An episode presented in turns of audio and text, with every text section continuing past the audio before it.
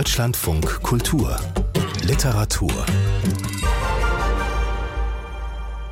In den 1970er Jahren deutete die Schriftstellerin Doris Lessing in Interviews an, sie sei in der Nachkriegszeit vom britischen Geheimdienst ausspioniert worden. Damals tat man das als Verfolgungsschrulle ab. Erst 2015, zwei Jahre nach dem Tod Lessings am 17. November 2013, wurde das Ausmaß dieser Bespitzelungen publik. Was machte Doris Lessing, deren literarischer Rang längst international anerkannt war, in den Augen des MI5 so gefährlich?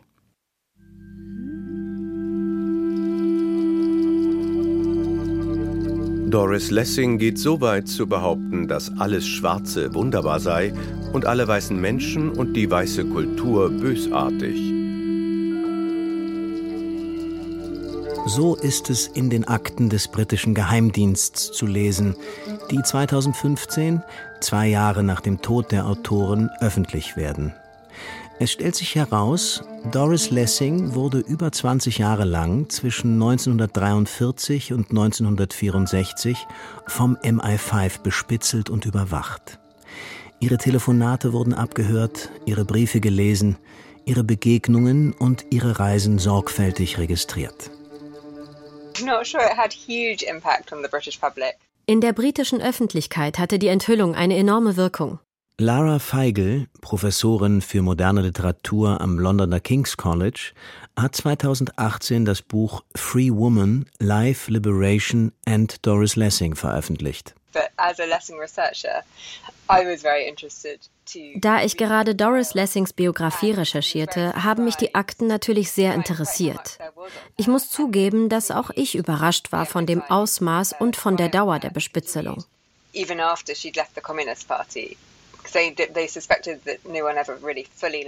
Die MI5-Agenten haben ja nicht nachgelassen, nachdem sie aus der kommunistischen Partei austrat. Mit dem fadenscheinigen Argument, dass niemand, der je in einer KP war, sich vollständig davon löst. Die begnadete und wandelbare Schriftstellerin Doris Lessing ist eine Frau mit einem bewegten Lebenslauf, zum Teil exemplarisch für die europäische Gesellschaft zwischen Entkolonialisierung, Weltkriegen und Globalisierung, zum Teil ganz und gar eigen. Und Doris Lessing ist eine politische Person, eine Frau, die sich einmischt mit ihrer Literatur und jenseits davon und die eine Gegenreaktion des Establishments erleben muss. Leben, Kunst und Politik in eine halbwegs harmonische Balance zu bringen, das eine nicht vom anderen auffressen oder vergiften zu lassen, ist nicht immer leicht. Kein Wunder also, dass man, wenn man nach einem Schlüsselwort in Doris Lessings Werk sucht, immer wieder auf einen Begriff stößt. Contradictions. Contradictions, Widersprüche.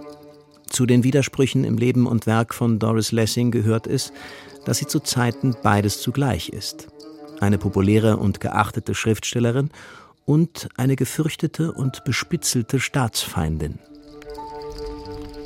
Koloniale Ausbeutung ist ihr Lieblingsthema.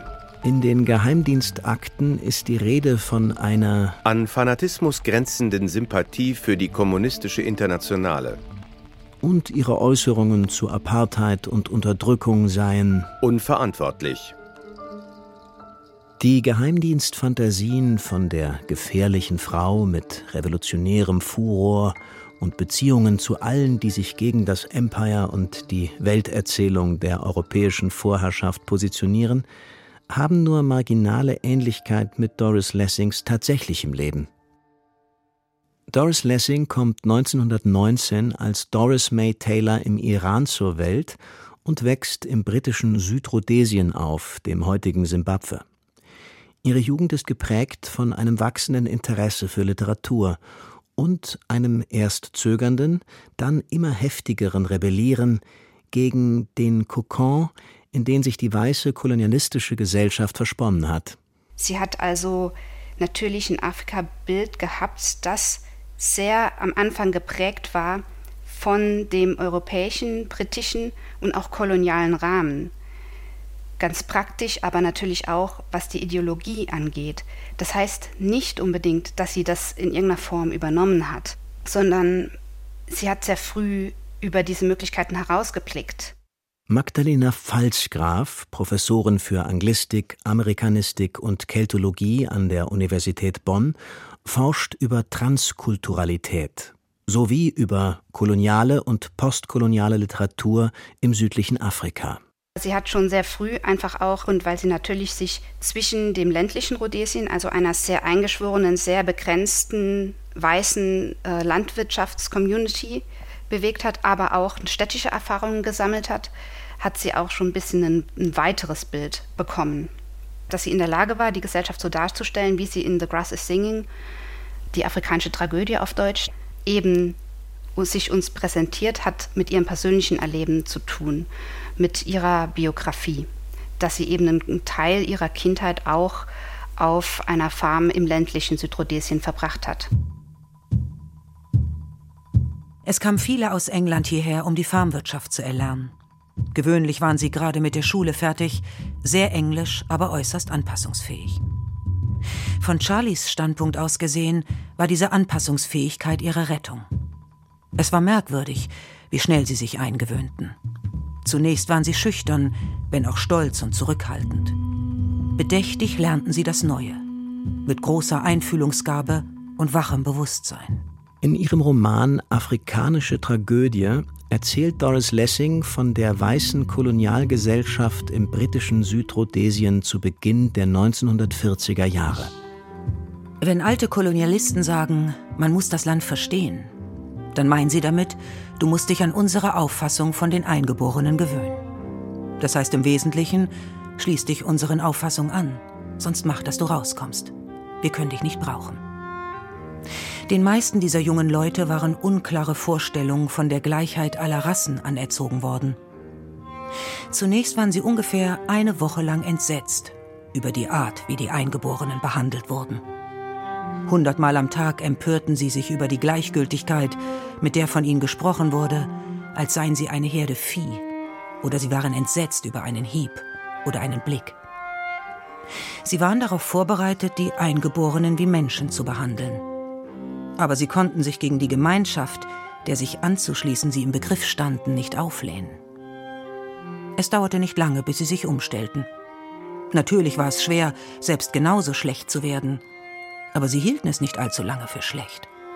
Und überhaupt, was hatte es denn mit ihren Vorstellungen auf sich gehabt? Abstrakte Vorstellungen von Anstand und gutem Willen, das war alles. Nichts als abstrakte Vorstellungen. In Wirklichkeit kam man mit den Eingeborenen überhaupt nicht in Berührung. Abgesehen von der Beziehung des Herrn zum Diener. Man lernte sie nie in ihrer eigenen Umgebung als menschliche Wesen kennen. Die weiße Farmersfrau Mary Turner ist ermordet worden. Täter ist der schwarze Hausboy.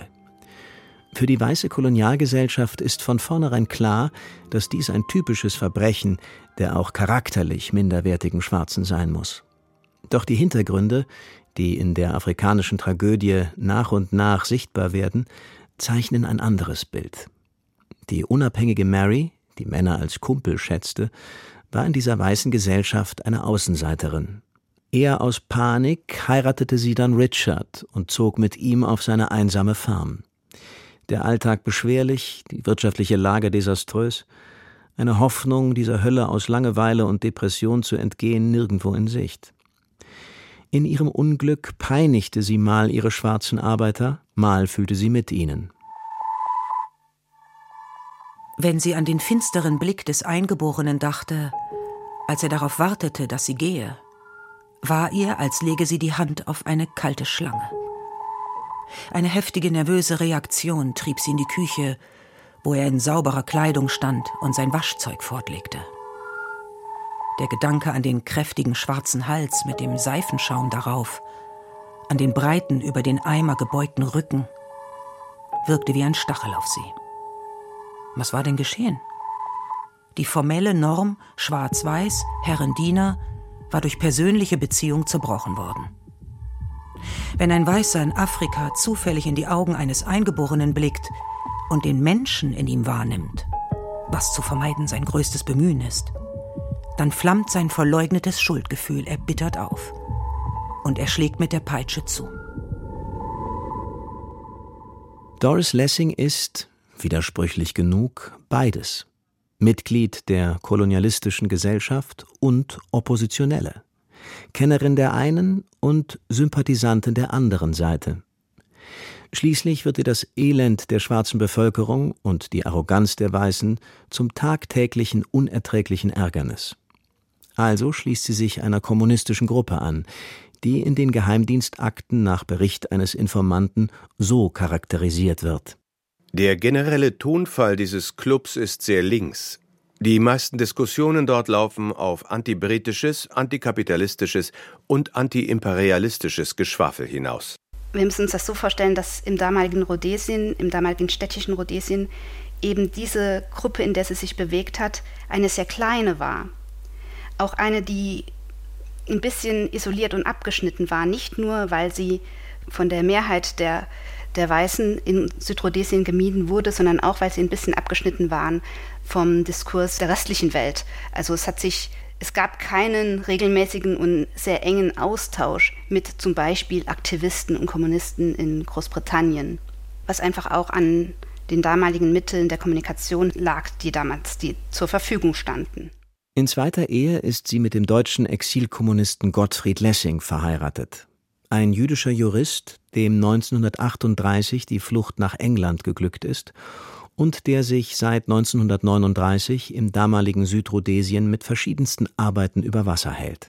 They spied on her because der MI5 bespitzelte Doris Lessing, weil er vom südrhodesischen Geheimdienst informiert wurde, der schon zuvor ein Auge auf sie hatte. Sie war ja zusammen mit ihrem Ehemann Gottfried Lessing eine der Schlüsselfiguren der kommunistischen Partei in Südrhodesien. Lara Feigl, Autorin von Free Woman, Life, Liberation and Doris Lessing. Das war damals keine der offiziellen KPs, die von Moskau anerkannt und unterstützt wurden. Aber sie war gleichwohl sehr aktiv, vor allem auf dem Gebiet des Kampfes gegen die Rassentrennung und für die weiße Gesellschaft eine echte Provokation. Als Doris Lessing 1949 nach London übersiedelte, hatte sie der britische Geheimdienst bereits im Visier.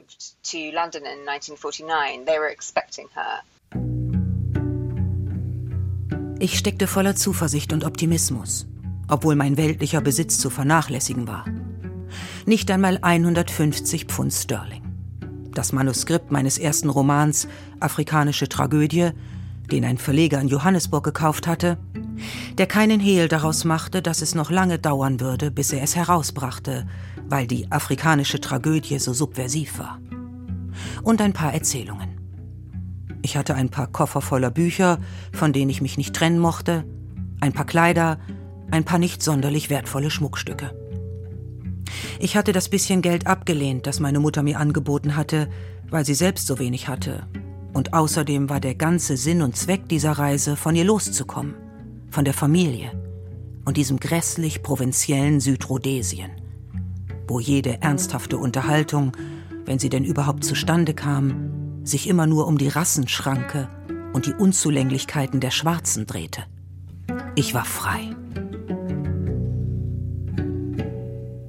In Unter der Haut Autobiografie 1919 bis 1949 erinnert sich Doris Lessing an ihre Ankunft in England.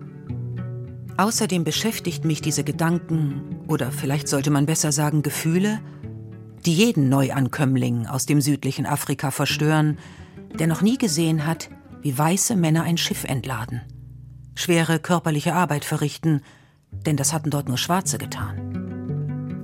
Eine Menge Weißer, die Weiße wie Schwarze arbeiten sahen, fühlten sich unbehaglich und bedroht. Was mich betraf, war es nicht so einfach. Hier waren sie, die Arbeiter, die Arbeiterklasse. Und zu jener Zeit glaubte ich, dass die Logik der Geschichte unweigerlich dazu führen würde, dass sie die Herrschaft über die Erde übernähmen. Sie, diese zähen, muskelbepackten, schwer arbeitenden Männer da unten. Und, natürlich, Leute wie ich waren die Vorhut der Arbeiterklasse. Ich schreibe das nicht, um es lächerlich zu machen. Das wäre unredlich. Millionen, wenn nicht sogar Milliarden von Leuten dachten ebenso. Sprachen diese Sprache. Doris Lessings skandalöses Schwarz-Weiß-Schicksalsdrama The Grass is Singing erscheint 1950 in London. Es findet in Großbritannien große Beachtung und verschafft ihr den literarischen Durchbruch. Ich glaube, sie war sich wohl bewusst, dass sie als Kommunistin die Aufmerksamkeit der Behörden auf sich zog. Über das Ausmaß der Überwachung wurde sie sich wohl erstmals bewusst, als sie 1956 wieder einmal nach Südrhodesien und weiter nach Südafrika wollte. Als sie dort ankam, wurde sie sofort wieder ausgewiesen, da man ihr den Status einer unerwünschten Ausländerin verpasst hatte. Das hatte sie vorher nicht gewusst. An dem Punkt wurde ihr klar, dass man sie als Bedrohung auffasste. Dabei hatte sie ja die ganzen 50er Jahre nie ein Geheimnis aus ihren politischen Überzeugungen gemacht und stets ganz offen über ihre Mitgliedschaft in der kommunistischen Partei gesprochen. Das ist natürlich auch darin begründet, dass ihre oppositionelle Haltung doch sehr deutlich in ihrem literarischen Werk wird, aber eben nicht durch klare Botschaften, sondern durch die Nuanciertheit ihrer Darstellung. Und sie selbst war natürlich auch außerhalb ihres literarischen Schaffens oppositionell. Magdalena Pfalzgraf, Professorin für Anglistik, Amerikanistik und Keltologie an der Universität Bonn. Sie wusste natürlich nicht, dass sie unter Beobachtung stand, aber sie war sich sehr bewusst, dass sie durch ihre öffentlichen Äußerungen, durch die Kreise, in denen sie sich bewegte, auch durch ihre kommunistischen Überzeugungen die Grundpfeiler der kolonialen Gesellschaft in Frage stellte in der sie aufgewachsen war. Ihre explizite Ablehnung des Kolonialismus und auch der Rassentrennung, die haben sie auch schließlich zum Kommunismus geführt. Nach dem Ungarnaufstand 1956 bricht Doris Lessing mit der Kommunistischen Partei. Das gleiche Jahr bringt noch eine weitere Wende in ihrem Leben, die endgültige Trennung von ihrer Familie. Südafrika und Rhodesien erwirken ein offizielles Einreiseverbot Doris Lessing ist in England von einer Wurzel ihres Lebens abgeschnitten. Ihre Wohnung wird von Menschen verschiedener Nationalität besucht, einschließlich Amerikaner, Inder, Asiaten und Schwarzer. Es ist davon auszugehen, dass dort unmoralische Dinge geschehen. Doris Lessing ist kein Einzelfall. Auch andere linke britische Künstler und Intellektuelle geraten in Zeiten des Kalten Krieges ins Visier des MI5 etwa der Lyriker W. H. Auden oder die Historiker Eric Hobsbawm und Christopher Hill. Schon seit 1929 bespitzelt der Geheimdienst George Orwell, der sich als demokratischer Sozialist bezeichnet. 1949 entwirft Orwell in 1984 Big Brother und den totalitären Überwachungsstaat. Doris Lessing ist eine attraktive, kraftvolle und gefährliche Frau, die sich bei Gelegenheit vollkommen rücksichtslos zeigt. Leider bleibt der Geheimdienstbericht 1957 ein Beispiel für die angebliche Rücksichtslosigkeit von Doris Lessing schuldig. Es sei denn, man bewertet literarische Wahrhaftigkeit als Rücksichtslosigkeit. Noch 1960 rechtfertigt man sich damit, Doris Lessing habe an der Gründungsversammlung der ersten britischen Friedensbewegung teilgenommen. Man weiß, dass sie ihre linksextremen Ansichten beibehalten hat und dass sie als ausgesprochene Gegnerin rassischer Diskriminierung an afrikanischen Angelegenheiten interessiert ist. In jüngster Zeit hat sie sich der Kampagne für nukleare Abrüstung angeschlossen. So der letzte Eintrag im November 1962. Offiziell eingestellt wird die Überwachung erst zwei Jahre später. Doris Lessing selbst wird weder darüber noch über die vorherigen Bespitzelungen und die Einbrüche in ihr Privatleben informiert. Doris Lessing wollte mit ihrem literarischen Schaffen nicht erziehen und keinesfalls wollte sie ihre Geschichten und Protagonisten zu Sprachrohren politischer Überzeugungen machen. Ihr ging es darum, wie sie oft betont hat, gute und interessante Geschichten zu erzählen und nicht darum, Literatur in den Dienst politischer Ziele zu stellen. Es ist bestimmt interessant, sich heute zu vergegenwärtigen, dass zu Beginn ihrer Schaffenszeit das eine Außenseiterposition dargestellt hat, die für sie sehr schwer beizubehalten war, weil sie sich damals in Südrhodesien in sehr linken Zirkeln bewegte. Da herrschte natürlich dann der Anspruch vor, dass Literatur engagiert und realistisch sein sollte. Und demgegenüber steht Lessings Interesse am Privaten und Subjektiven und auch ihre formalen Experimente, also ihre erzählerischen Innovationen, ihr Interesse an neuen Erzählformen. Das wäre damals in ihren Kreisen als ja, Verspieltheit, als bourgeois und belanglos abgetan. Seit ich in der Partei bin, bestand meine Parteiarbeit im Wesentlichen darin, Vorträge über Kunst vor kleinen Gruppen zu halten. Das klingt dann etwa so. Die Kunst des Mittelalters war Gemeineigentum. Sie war nicht individuell. Sie erwuchs aus einem Gruppenbewusstsein, war ohne die treibende, schmerzhafte Individualität der Kunst in der bürgerlichen Ära. Und eines Tages werden wir den treibenden Egoismus individueller Kunst hinter uns lassen. Vor drei Monaten, mitten in dieser Vorlesung, fing ich an zu stammeln und konnte sie nicht beenden. Ich habe keine Vorlesungen mehr gehalten. Ich weiß, was das Stammeln bedeutet. Doris Lessing, das goldene Notizbuch. From Hungary onwards, from 1956 onwards, Lessing was very open ich glaube, nach dem Aufstand in Ungarn 1956 ging Doris Lessing sehr offen und selbstkritisch mit ihrer Enttäuschung über den Kommunismus und ihrer Trennung von der Partei um. Es musste der KP ebenso klar gewesen sein wie den Behörden, dass es keine Verbindung mehr gab. Offensichtlich ließ der Überwachungseifer des MI5 auch ein wenig nach. Man nahm die Sache wohl etwas gelassener. Auf jeden Fall ist das Goldene Notizbuch das komplexeste literarische Werk, das je über den Abschied vom Traum des Kommunismus geschrieben wurde. Darüber, was es bedeutet, wenn man das Leben einer ideellen Sache gewidmet hat und dann plötzlich ohne diesen inneren Halt dasteht. Man muss buchstäblich sein Leben neu bestimmen. Ob die Leute vom MI5 ihre Bücher überhaupt groß gelesen haben, bin ich mir nicht sicher. Ich habe eher den Eindruck, dass die sogar während des Höhepunkts ihrer Spionagetätigkeit so gut wie nichts über ihre literarische Arbeit wissen wollten. Keine Ahnung, ob die komplexe Struktur von das goldene Notizbuch vielleicht die Überwacher beeindruckte, wahrscheinlich trug es zur Lockerung bei. Das goldene Notizbuch ist das vielleicht radikalste Beispiel dafür, dass Politik, Leben und Kunst nur in der Form kreativer Widersprüche zu bearbeiten sind. Für viele Menschen ist es heute der Einstieg in die Welt von Doris Lessing und jedenfalls der Schlüssel zu ihrem internationalen Ruhm. 15. September 1954. Ein normaler Tag beschloss während einer Diskussion mit John Butte und Jack aus der Partei auszutreten. Ich muss mich nun davor hüten, dass ich anfange, die Partei zu hassen, so wie wir Stadien unseres Lebens hassen, denen wir entwachsen sind. Bemerkte schon Anzeichen dafür. Augenblicke der Ablehnung Jack gegenüber, die völlig irrational waren. Janet wie üblich keine Probleme. Molly machte sich, ich glaube zu Recht, Sorgen um Tommy.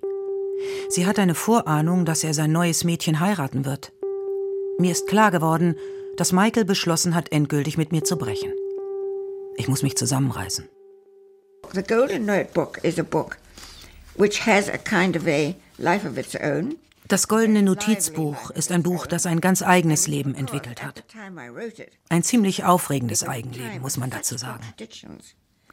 Der Grund dafür ist, dass die Zeit, als ich es geschrieben habe, eine Epoche solch gewaltiger Gegensätze war. Eine Zeit, voll von Dingen, die unmöglich schienen. Es ist schwer, sich diese Zeit noch vorzustellen. Eine Zeit voller Enttäuschung, voller Verzweiflung, voller Zorn. Und das alles fand sein Niederschlag im goldenen Notizbuch. Darin sind alle diese Gefühle gespeichert.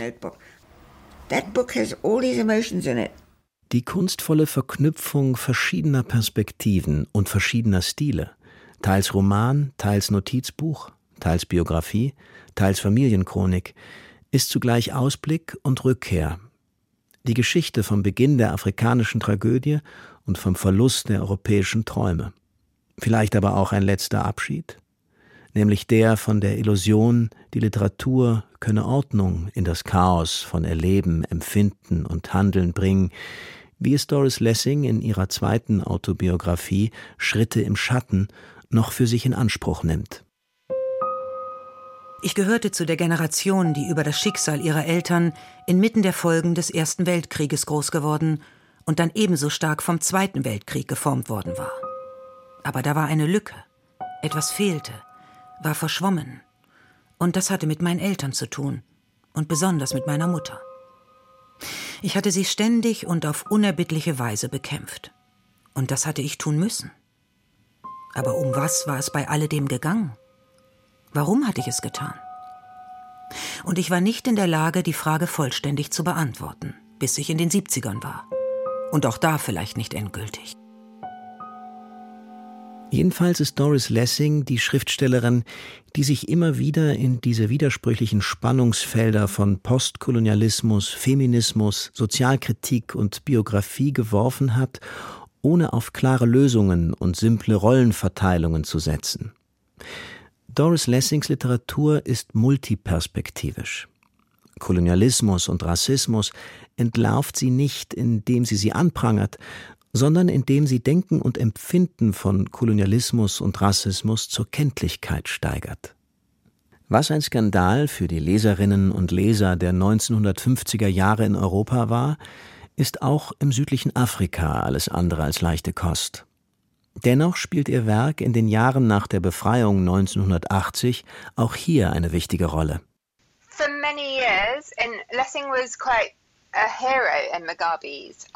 Lange Zeit war Doris Lessing eine Art kultureller Heldin im Simbabwe des Robert Mugabe und darüber hinaus, weil sie zu den wenigen britischen Autorinnen und Autoren gehörte, die sich ernsthaft mit dem Kolonialismus auseinandersetzten. Viele Jahre lang war afrikanische Tragödie Pflichtlektüre in den Schulen. Alle Jugendlichen in Simbabwe lasen es. Ich habe dort mit vielen Menschen gesprochen, die heute in ihren 40ern und 50ern sind und für die das Buch eine enorme Bedeutung hatte. Ein Autor meinte, dass die meisten Texte dazu sehr einseitig seien. Entweder von weißen Autorinnen, die den Kolonialismus verneinen, oder von schwarzen Autorinnen, die ihren Zorn über die einstigen Kolonialherren äußern. Doris Lessing habe ihn sehr beeindruckt, weil sie zeige, wie komplex und ambivalent Literatur sein kann, auch wenn es um so schwierige Themen wie Rassismus geht. Die langjährige akribische Überwachung der Schriftstellerin Doris Lessing ist ein politisches Lehrstück über das Misstrauen zwischen Politik und Kultur. Und sehr aktuell für unsere Zeit, in der die Lage der Kultur in ganz Europa wieder ähnlich prekär zu werden droht, wie in den 40er und 50er Jahren des vergangenen Jahrhunderts, auch wenn es kaum mehr eine solche leidenschaftliche Hingabe an die Utopie von einer besseren und gerechteren Welt gibt. Doris Lessing ist natürlich Teil der anglophonen afrikanischen Literatur und gehört im Spezifischen auch zentral zur anglophonen simbabwischen Literatur, zum Literaturkanon. Natürlich kann man aber auch an ihr ablesen, dass es schwierig ist, nationale und kulturelle Einordnungen vorzunehmen. Dennoch, sie hat sich ja immer als afrikanische Autorin gesehen und das ist auch plausibel, denn schließlich hat sie die künstlerisch prägenden Jahre im kolonialen Simbabwe verbracht und in der Literaturwissenschaft, die sich speziell mit der Literatur Simbabwes und südlichen Afrika beschäftigt, sowohl eben die Wissenschaft, die dort stattfindet, als auch die hier stattfindet, wird sie so verstanden. Sie ist bis heute ein wichtiger Forschungsgegenstand und hat großen Einfluss auf die simbabwische Literatur. Es gibt Leute, die sich beschweren, dass alte Rote nur versuchen, sich zu rechtfertigen. Sie sind fast alle noch jung, denn die Älteren verstehen sehr genau, weshalb es quasi natürlich war, damals Kommunist gewesen zu sein. Erklären, Zeugnis ablegen. Das ist nicht gleichbedeutend mit rechtfertigen. Doris Lessing ist eine Schriftstellerin, die die Widersprüche ihrer Zeit, ihrer Generation, ihres Geschlechts und ihrer Klasse auf bewundernswert offene Weise wiedergegeben hat. Dass so jemand in Konflikt mit der Obrigkeit und mit der sogenannten guten Gesellschaft geraten muss, versteht sich geradezu von selbst. Man wirft ja unserer Zeit und der Art, wie wir heute kommunizieren, über die Medien, auch über die sozialen Medien, häufig vor, dass wir Widersprüche nicht gut aushalten können und einfache Botschaften verlangen. Bei Lessing wird in ihren Texten genau das herausgefordert. Ihre Literatur ist nicht eindeutig. Zwar politisch, ja, aber ihre Romane und Kurzgeschichten nähern sich gesellschaftlichen Umständen, die sie beschreiben, nuanciert, subtil und widersprüchlich. Und sie enthalten auch leisen Humor und Ironie und zeigen uns deshalb auch heute, wie komplex und vielschichtig Literatur ist.